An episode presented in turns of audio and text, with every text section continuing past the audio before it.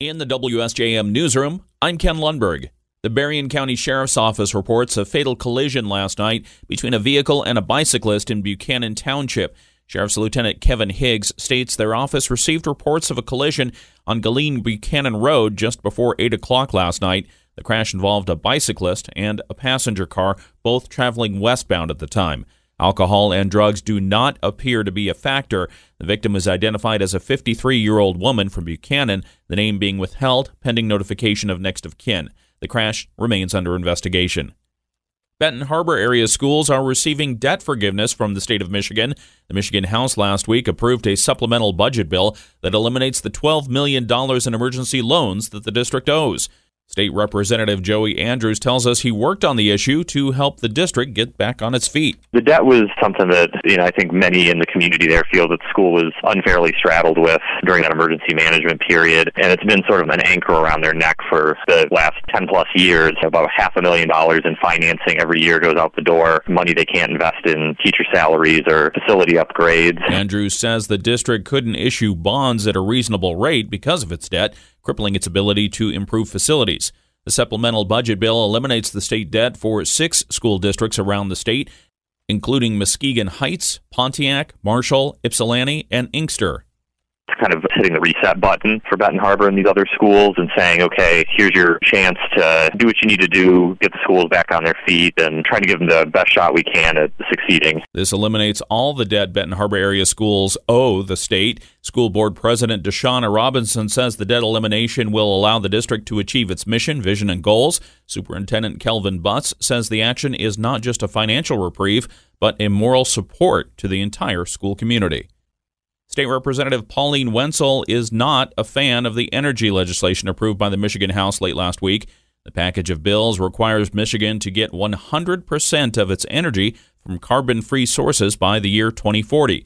Speaking on the House floor, Wendzel said this will only make the state's energy system worse. Instead of fixing our aging grid, these bills will raise the rates of our Michigan families, all the while destabilizing our already unreliable grid. Madam Speaker, based on my conversation with my electric provider, we are looking at possibly a 40 to 50% increase of family energy costs just to start. Wendzel said this will put all of the state's eggs in one basket, driving away manufacturers.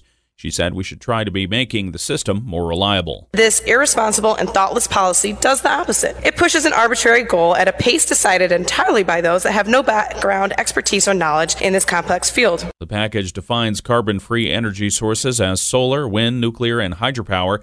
There are benchmarks the state would have to meet between now and the 2040 deadline. The package also removes local zoning authority over large solar and wind developments. Wendzel called the package just plain bad. U.S. Senators Debbie Stabenow and Gary Peters have announced a $38.4 million package of federal grants for 46 rural organizations in Michigan to make energy efficiency improvements and renewable energy investments. The funds come from the United States Department of Agriculture. Among the recipients are several in southwest Michigan. Lakeshore Sales Corporation in Stevensville is getting $250,000 to install a solar array at Bridgman Public Schools. Keitzer Farms in Hartford is getting $245,000 to install a solar system. Noble Family Dairy in Gobles is receiving $112,000 to install solar equipment. Vail Rubber Works in St. Joe is getting $683,000 for solar. Barry Brook Enterprises in Dowagiac is receiving $220,000 for the same purpose. And New Buffalo Animal Hospital is getting $27,000 again for a solar system. Senator Peters says investing in our rural communities ensures that every Michigander has the opportunity to succeed. The Berrien County Board of Commissioners is seeking proposals for the use of the county's opioid settlement money. As a result of a national lawsuit against drug makers, Berrien County is expected to receive $8 million over the next 18 years. Now it's up to organizations that have ideas for the county's fight against opioids to apply for the funding. The county is offering to support a $1.1 million three year program with payments of $300,000 in the first year and $400,000 in the second and third years. Further discussion and consideration at the county is expected as the proposals come together. The Rotary Club of South Haven is partnering management of the local Blessings in a Backpack program. The Rotary's Mary Sue Lyon tells us Blessings in a Backpack is a national effort that has been in South Haven for 12 years. It packs bags of nutritious food for children in need to bring home each weekend. Lyon says the program has been run by the same core group of people the entire time. They needed some help to sustain all of the activities involved in ordering the food, getting the food delivered, getting it to North Shore School where we pack the bags for kids every Thursday. Since Rotarians helped to pack the bags each week, Lyon said it made sense for the Rotary to step up and take over the program. She says it's in line with Rotary's service mission. We see this as a very critical, important community service project that will help ensure our 200 children are not going to go hungry every weekend. Blessings in a Backpack is supported entirely with donations. Lyon says the best thing anyone can do to help is to make a donation, which can be done through the South Haven Community Foundation. With the time change this past weekend, the Michigan Department of Transportation is encouraging drivers to be extra cautious as they adjust to the new conditions.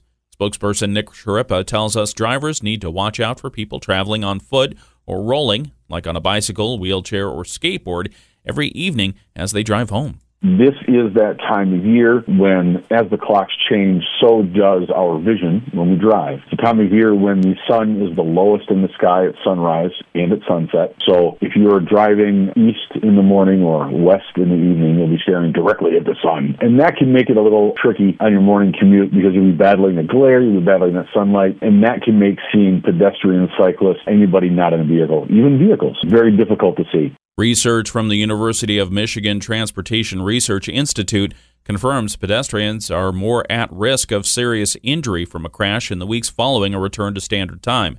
The most dangerous time is the first hour of darkness. Schirripa says drivers also need to watch out for other cars because visibility in some cases will be reduced. He urges everyone to make sure their headlights are on. And don't wait until you get a shutoff notice until you ask for help with winter heating bills. Saunteel Jenkins is the CEO of Thaw, the Heat and Warming Fund. It helps people who have a tough time paying their heat bills during the long, cold winter months.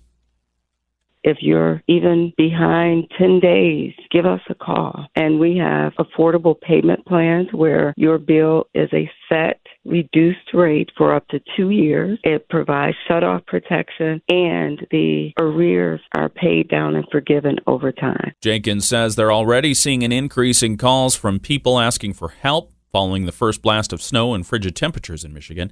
If you need help paying your utility bills or you want to make a donation to help others, you can call 211. In the WSJM newsroom, I'm Ken Lundberg.